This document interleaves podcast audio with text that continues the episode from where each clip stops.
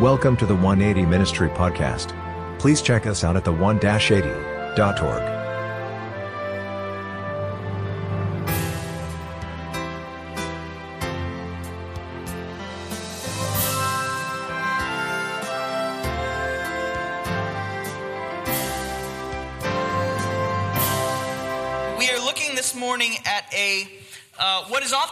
us a very familiar sequence of events. If you're familiar with the Exodus story at all, you've you've probably heard this before, you've probably read this before, so we're familiar with these events. But what we don't often do is we don't often take these events and then put them together in our reading of them. So this morning what we're looking at is we're looking at the crossing of the Red Sea. We're looking at God sending manna in the wilderness to feed his people. And then we are looking at the story of water that was miraculously provided from a rock. But I have come over the past few, few years to, to know myself a little bit better as, as I get older. As Russell said, I, I may be a young pastor, but like everybody else, I am getting older too, right? And I have discovered about myself that there are times when I come across a problem, I come across uh, an issue, I come across something in my life that needs to be fixed or solved, whether it's a situation in life or whether it's what Garrett was talking about this morning, something physical, like something that needs to be repaired or that sort of thing. And usually, what I've discovered about myself is that I am the kind of person who, when I encounter a situation like this, what I do is I usually dive right in without thinking about it to fix whatever it is that needs to be fixed. I am one of those people that does not usually stop to read the owner's manual, that doesn't read the terms and conditions, that doesn't look at best practices and that sort of thing. What I do is I see something that needs to be done and I start doing it. And I know that there is nobody else here who does that. And they don't clash with sometimes with the other people in their lives who are very methodical and patient in these types of situations people who read the owner's manuals, people who read the warnings, people who read the terms of conditions. And I find that this manifests itself most of the time when you are putting together furniture from IKEA. But that person is not me by any stretch of the word. I am the jump right in, just start doing it, and maybe we'll figure it out along the way. And let's be quite honest, there are times that this has worked out very well for me. I figured it out, I knew how to do it, or if I didn't know how to do it, I figured it out along the way. But let's also continue to be honest and say that there are times that this has worked disastrously for me. But I continue to do it anyway.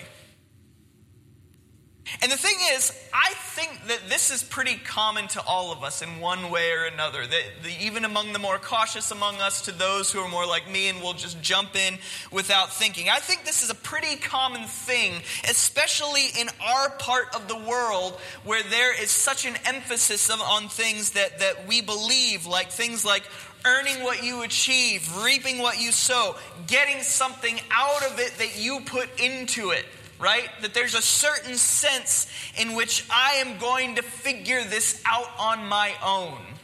There is a certain self reliance that is built into the fabric of the part of the world that, that, that you and I live in. And, and to go even further than that, I would say to go even beyond any cultural or societal influences that are built into who we are, I think that what something like this also reveals, in a, in a lighthearted way, but it reveals it nonetheless, I think that within humanity, what there is, is that there is a certain instinct for self preservation. And that there are times when we come up against limits like problems we can't figure out, situations that we don't know how to resolve, things that we don't know how to repair, how to affix, where a situation is beyond whatever we can do to remedy it, no matter how hard we tried or no matter how confident we were when we jumped into it. And I think that in moments like that, there is a very distinct sense in which our self preservation is attacked. Because what is beyond us is sometimes where we start to lose the sense of who we are and what we are because we have met the limits of what we are able to do. And that when we get to this point where we are no longer able to do something, when we've reached our limit, when I think we can safely say we don't have control over a situation anymore, there is a very distinct sense in which our self preservation is attacked. And in those moments, we get to a certain place where we feel helpless. And without knowing it, we encounter this very situation, this very same mindset in the book of Exodus. In these very familiar stories to us the crossing of the Red Sea, God providing manna in the wilderness, water that is provided out of a rock. We encounter these same situations, these same attitudes that are so familiar to us, but we don't often read these stories in context, the context in which they are given to us. And if you follow along in the book of Exodus, the book of Exodus has a very particular flow as you go along in it. You begin with the Israelites who have been in slavery, suffering suffering in the real realities of slavery. Then the story moves on to how God hears their cries, and so God begins this process of freeing them by calling Moses and telling Moses, Go back to Egypt and, and, and work with Pharaoh. I will work for you to plead with these people. Pharaoh, who kind of fancies himself more than just a king, he sees himself as a God king. He refuses. And so God enters into a showdown with Pharaoh in the form of these 10 plagues, where God completely dismantles Pharaoh's system to not only leave Pharaoh doubting the divinity of himself that he's assumed, but now he's actually on a social rung of the ladder that is lower than his former slaves. And then you have the Israelites along with a large number of Egyptians, a mixed multitude. The book of Egypt or the book of Exodus says, leave Egypt following God who appears before them in a pillar of cloud and a pillar of fire. And as we jump into this part of the text that we're working with today, something that we have to keep in mind that we often very conveniently forget when we read these stories, but something that has to be kept in mind is that these people that we are reading about this morning, they have literally just been freed from slavery. Slavery where Pharaoh tried to wipe them out by killing all of their children. Pharaoh, slavery where, where the resources that Pharaoh and Egypt had were withdrawn from them. They had the resources, but they withdrew it from them to make their work harder. These are people that we're talking about who have constantly lived their entire lives under the constant threat of death and who have known that there are resources that exist that can make their lives better, but they, those resources have not been shared with them. Any reading of this story that does not remember that particular detail, you're talking about people who just days ago have been told, You're free. This is a new life, this is a new beginning. If you don't read this story with that particular detail, then you, we don't read the story for all that it's worth. But this is a sequence of events, starting with the crossing of the Red Sea, that happens in a very particular order. And it's a story that begins with a command from God Himself. Uh, this is from Exodus chapter 14, starting in verse 1. It says, Then the Lord said to Moses, Tell the people of Israel to turn back and encamp in front of Pi Hahiroth, between Migdol and the sea in front of Baal Zephon, and you shall encamp facing it by the sea. For Pharaoh will say of the people of Israel, They are wandering in the land, the wilderness has shut them in. I think my thing died. That's all right. Oh, there we go. And I will harden Pharaoh's heart, and he will pursue them, and I will get glory over Pharaoh and all his hosts. And the Egyptians shall know that I am the Lord, and they did so. Now, notice here, it's a very particular detail that begins this story. It is not just happenstance that the Israelites are encamped by the Red Sea, and Pharaoh gets this great idea that says, hey, they're trapped. I should go after them. It's not how the story begins.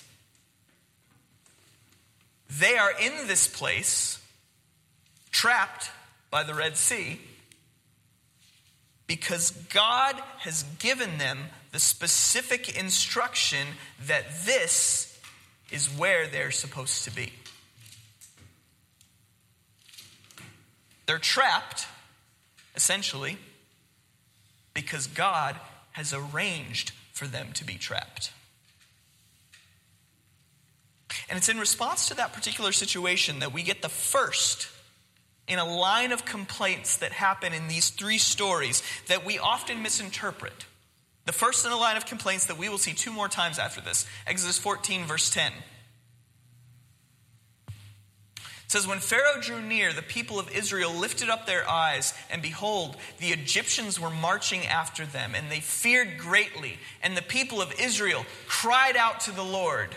And they said to Moses, Is it because there are no graves in Egypt that you have taken us away to die in the wilderness?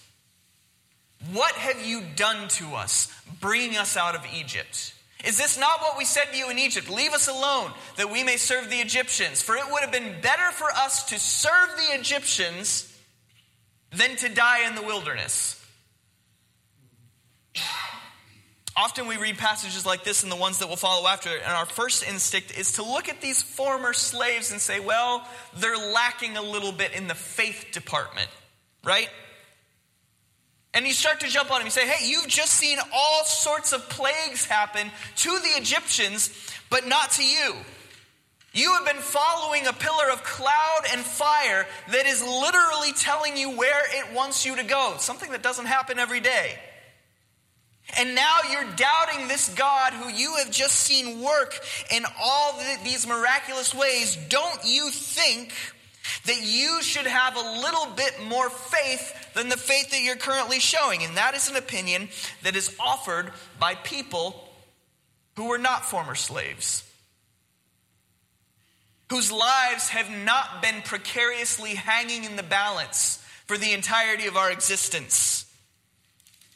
This is an attitude of people who know the end of the story who know what's coming next. What these former slaves are experiencing is having left one master, Pharaoh, who constantly held the threat of death over their heads to go serve a new master, God, who seemingly has led them into a death trap. Which is why they bring up this specific complaint against Moses. Was it not good enough to kill us in Egypt? Now, notice the desperation from which that, that, that phrase is said. Was it not good enough to kill us in Egypt? That is a phrase that is only said when you know that death is sure, right? We will die as slaves. That would have happened. We will die in this situation. That is what we think is going to happen. The difference between dying here and dying in Egypt was that in Egypt, at least we had a little bit of control over when it was going to happen. If we served well, then we had a little bit of control over our lives in Egypt, even as slaves. At least we could control what we could control there. And I think that that response reveals what the Israelites are thinking all about. This response on the part of the Israelites, it shows us what this entire story and the stories that follow it that we'll see will be about. Pharaoh wanted to kill us constantly, it was always there. It seems like this God wants to kill us by leading us into a death trap, but if we had stayed in Egypt, at least we could have had a little bit of control over the situation. But we know the story, right? Story goes on. It does not end this way. God tells Moses to lift his staff over the sea and the waters part so the Israelites can cross through it safely, and then the waters come crashing down on Pharaoh and his army. And there's a beautiful song that the people of Israel sing in Exodus chapter 15, praising God for this deliverance that only he could do. It's the realization that they have that this God is a master who is maybe just a little bit different than their previous master, where their lives might matter to him where maybe they're just a little bit more than pawns. But when you've lived life that entire way, your whole life, it is very difficult to turn off that way of thinking immediately. Because after they sing this song of deliverance, Immediately in the text, after they sing this beautiful song of what God has done for them, they keep journeying on and they quickly discover that they don't have enough food with them for such a long journey and they don't have enough water. This is Exodus chapter 16, verses 2 and 3. And the whole congregation of the people of Israel grumbled against Moses and Aaron in the wilderness. And the people of Israel said to them, Would that we had died by the hand of the Lord in Egypt when we sat by the meat pots and ate bread to the full, for you have brought us out into this wilderness to kill this whole assembly with hunger. For the second time, you hear them say, What? If only we had died in Egypt. We've been saved from one situation, the Red Sea, right, where we were trapped, but that doesn't matter a whole lot if we starve to death. And I've always been slightly intrigued by the choice of words that they use here. It says, We sat by the meat pots talking about the food that they ate. Notice what it does not say. We were given food. We had food allotted for us. Whereas a slave, your entire life is controlled, right? The production of what they were supposed to do was controlled. The materials that they had to work with was controlled. Even their population as a people, sons, daughters, was controlled. But notice it does not say we were given food or a certain amount of food was allotted to us. It says we sat by the meat pots. Almost a way of saying we had to find a way to get enough food for ourselves. But we did find a way. We were fending for ourselves, but at least we were fed. Whether or not we were going to starve to death was in our hands. What they're doing is looking back and realizing we had control over the situation. And it was a horrific situation, but at least we had control over it. They don't realize yet the newness of this life to which God has called them, this purpose to which God has called them. I like the way that one biblical writer talks about it. He says their perceptions do not correspond to this new reality. They have not yet become who they are. They wish they had stayed in Egypt. It's finally a choice of places to die either satiety with oppression, in other words, we have what we want, but we're oppressed an idealized and selective memory is, is preferred to starvation with freedom. In other words, what they're saying is yes, it was horrible, but we had control over the situation. And then God responds, Exodus 16, verse 12 I've heard the grumbling of the people of Israel. Say to them, At twilight you shall eat meat, and in the morning you shall be filled with bread. Then you shall know that I am the Lord your God. But then God puts a, a certain restriction on this act of graciousness that he gives them. You continue on in Exodus 16. This is what the Lord has commanded, talking about the manna that falls from heaven onto the ground. Gather of it, each one of you, as much as he can eat you shall take an omer according to the number of persons that each of you has in his tent. And the people of Israel did so. They gathered some more, some less, but when they measured it with an omer, whoever gathered much had nothing left over, and whoever, whoever gathered little had no lack. Each of them gathered as much as he could eat. And Moses said to them, Let no one leave any of it over, or any of it over till the morning. But they did not listen to Moses. Some left part of it till the morning and it bred worms and stank. On the sixth day, they gathered twice as much bread, two omers each. And when all the leaders of the congregation came and told Moses, he said to them, This is what the Lord has commanded. Tomorrow is a day of solemn rest, a holy Sabbath to the Lord. Bake what you will bake, and boil what you will boil, and all that is left over lay aside to be kept till the morning. On the seventh day, some of the people went out to gather, but they found none. And again, we look at these people who gathered more than they were supposed to, more than was allotted to them, and the next day it spoils. We look at these people who went out on the seventh day looking for the manna that they thought would be there, but that God clearly said wouldn't be there. And people who are well fed, who know where our next meal is coming from. We read this passage accusingly and say, why would they not listen to God?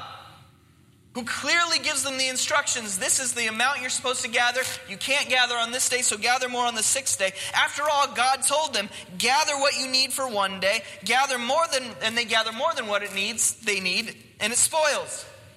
God tells them there won't be anything to gather on the seventh day, the Sabbath, but they go out to gather, gather anyway. And our question is, why do they keep not listening to God? And this, this part of the, the story is always very funny to me because it's a question that we, that we ask, but we are actually very well acquainted with the Israelites' way of thinking.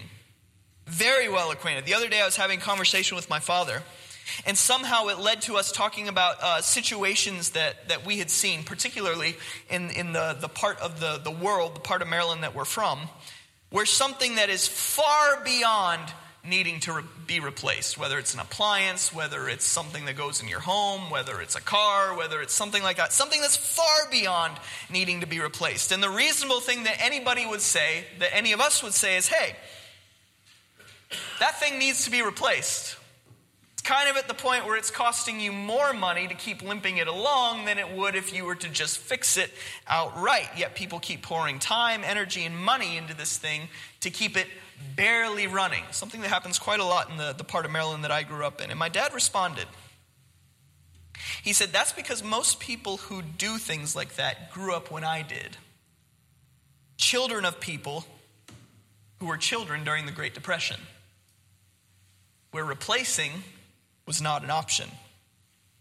So you limped things along as best as you could or if you got something, you found something, you hung on to it because you didn't know when you might need it because you probably would not be able to get it again. And even just think back to our own world a year ago. An interesting year of 2020, right? When cleaning products, Clorox wipes, Lysol, toilet paper were impossible to find. Not because a family of four needs a three year supply of toilet paper, right?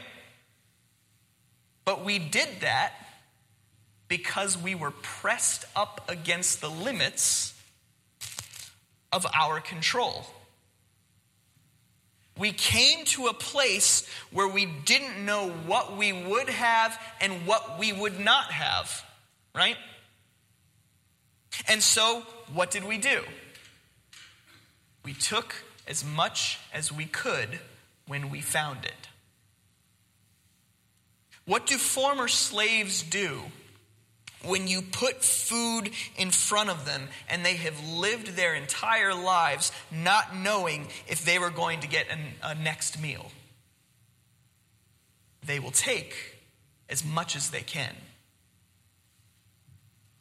They are controlling what is within the limits of their control. And then this whole drama, this whole situation happens one more time, this time with water in Exodus chapter 17. And the congregation of the people of Israel moved on from the wilderness of sin by stages, according to the commandment of the Lord, and camped at Rephidim. But there was no water for the people to drink, something that's important in the desert. Therefore, the people quarreled with Moses and said, Give us water to drink. And Moses said to them, Why do you quarrel with me? Why do you test the Lord? But the people thirsted there for water, and the people grumbled against Moses and said, For the third time, Why did you bring us up out of Egypt to kill our children and our livestock with thirst? three times in response to every hardship that they face after leaving Egypt, after leaving slavery. Three times in a row, these people ask the same thing Why did you bring us out of Egypt to die? Where Egypt is this place of selective memory, right? We were slaves, burdened with oppression, with hard labor, with all the horrors of slavery, but we had control to a degree of whether or not we lived or died, whether we were hungry or had eaten, whether we were thirsty or not. These three stories, all which notice come right after one another in the narrative. They happen in a row one, two, three. All three of these stories, pre, they're purposefully gathered together into what I think we can call one big story of complaining. But these are not stories that are given to us to highlight how much these people didn't get it. In fact, when you consider their situation, I think you can hardly blame them because if recent history is any indicator, you and I would do the exact same thing. Instead, what I think these stories are about is God demonstrating to his people the Israelites in the wilderness, but also God demonstrating to his people here and now, us, you and me. That the choice might be between him in the desert or Pharaoh in Egypt. But that when it comes down to those two, he is a different and a better master to serve. He's a master who, when their lives hang in the balance, when they're up against the Red Sea and trapped, instead of leaving them there to be trapped, he acts decisively to save them. Even when they've accused him of purposely bringing them there to die. He's a master who graciously gives them food when there is no food. He's a master who provides water for them in the middle of the desert. And it's not just that all of these things defy their expectation. The point of these stories being grouped together, the fact that God kicks this whole thing off by telling them where to go by essentially trapping them, them, them, themselves. The point of these stories is not so God can defy their expectations and say, Look what I can do. The point of these stories is that all of these things that the people experience are beyond their control.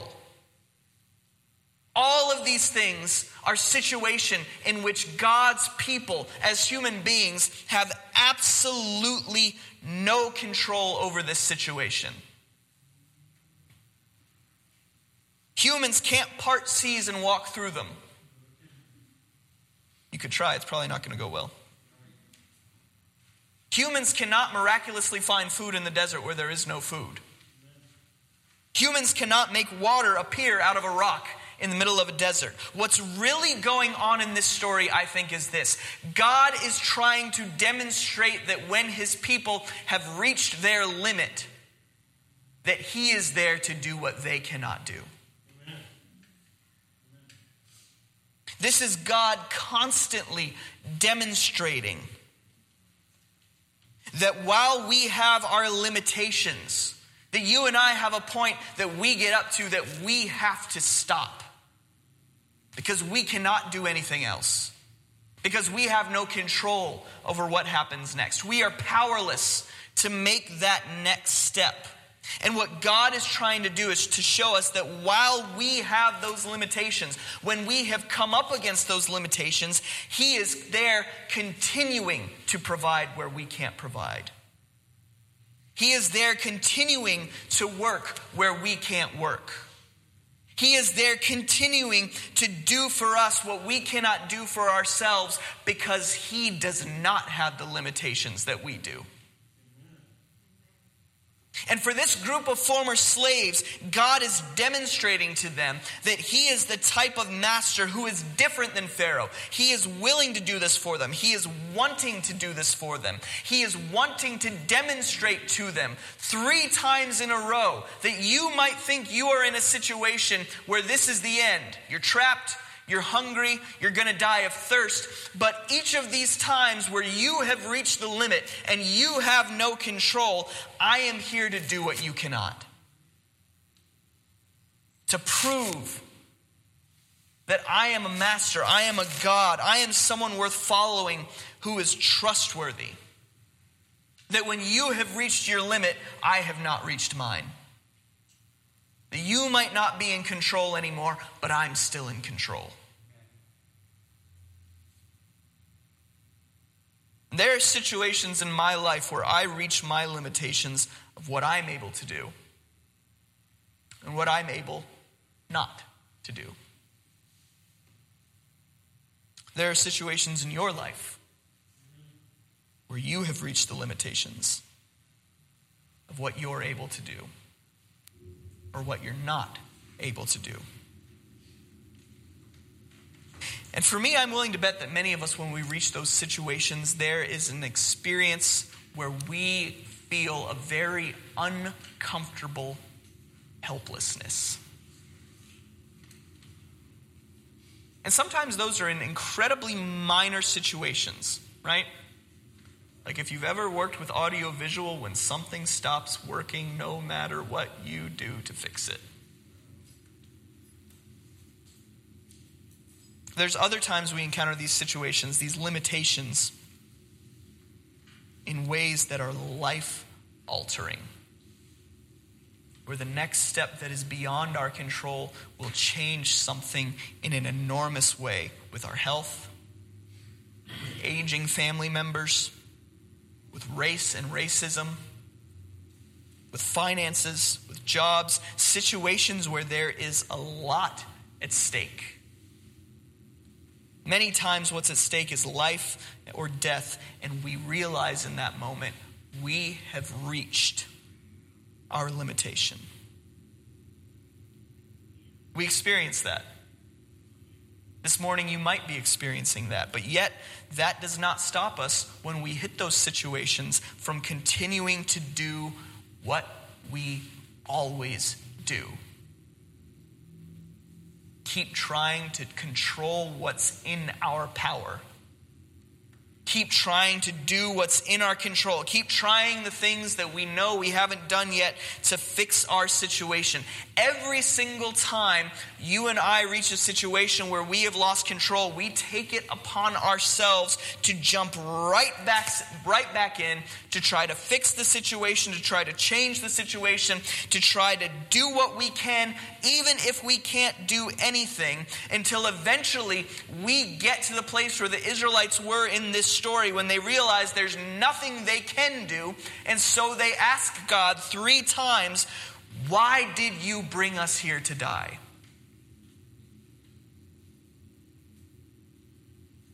But the truth is,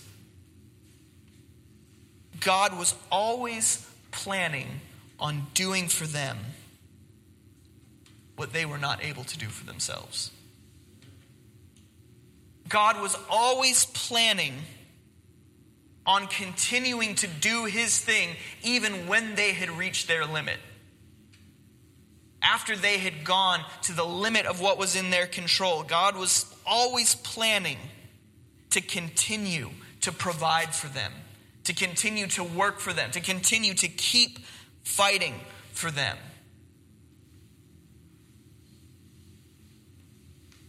And there are many of you this morning that are at a limit of some kind. You've come up against a boundary of what you're able to do, what you're able not to do. And I'm willing to bet, because we all have this similar streak inside us, I'm willing to bet that even after you've hit that boundary, even after you've hit that limit, you are still pushing. Trying to push beyond that trying to grasp back for just a little bit of control over the situation.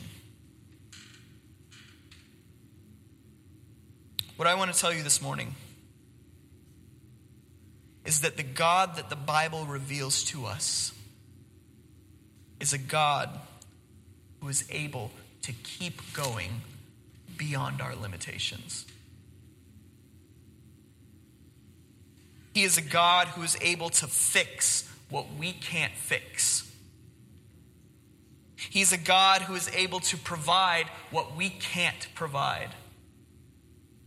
He is a God who is able to respond in ways that you and I can't respond. And the beautiful thing is that the Bible reveals to us not only can He do this, what the Bible reveals to us is that He will do this.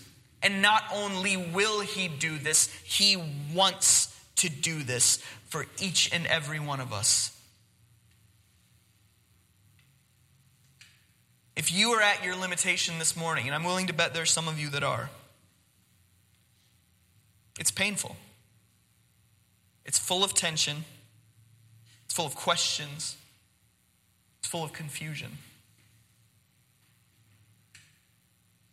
But what I want to say is that this morning we are gathered, gathered together worshiping a God who has not reached his limitation. Worshiping a God who is not beyond control.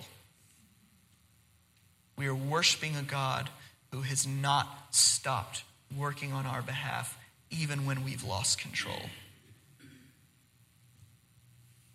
The unwritten answer to all of these questions that Israel asks God when they're at the, the shore of the Red Sea, when they're hungry, when they're thirsty, and each time they ask God, Why did you bring us here to die?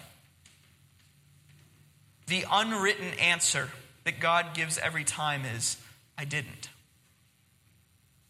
I brought you here to show you that I can control what you can't control.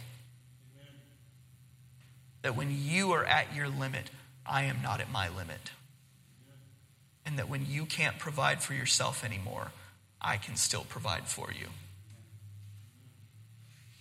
He's a God who wants to do for us what we are not able to do for ourselves. This is a God worth celebrating, worth worshiping, worth following. Please look us up online at the180.org and at the 180 YouTube channel. Please reach out to us with any questions or prayer requests. Until next time, thanks for listening.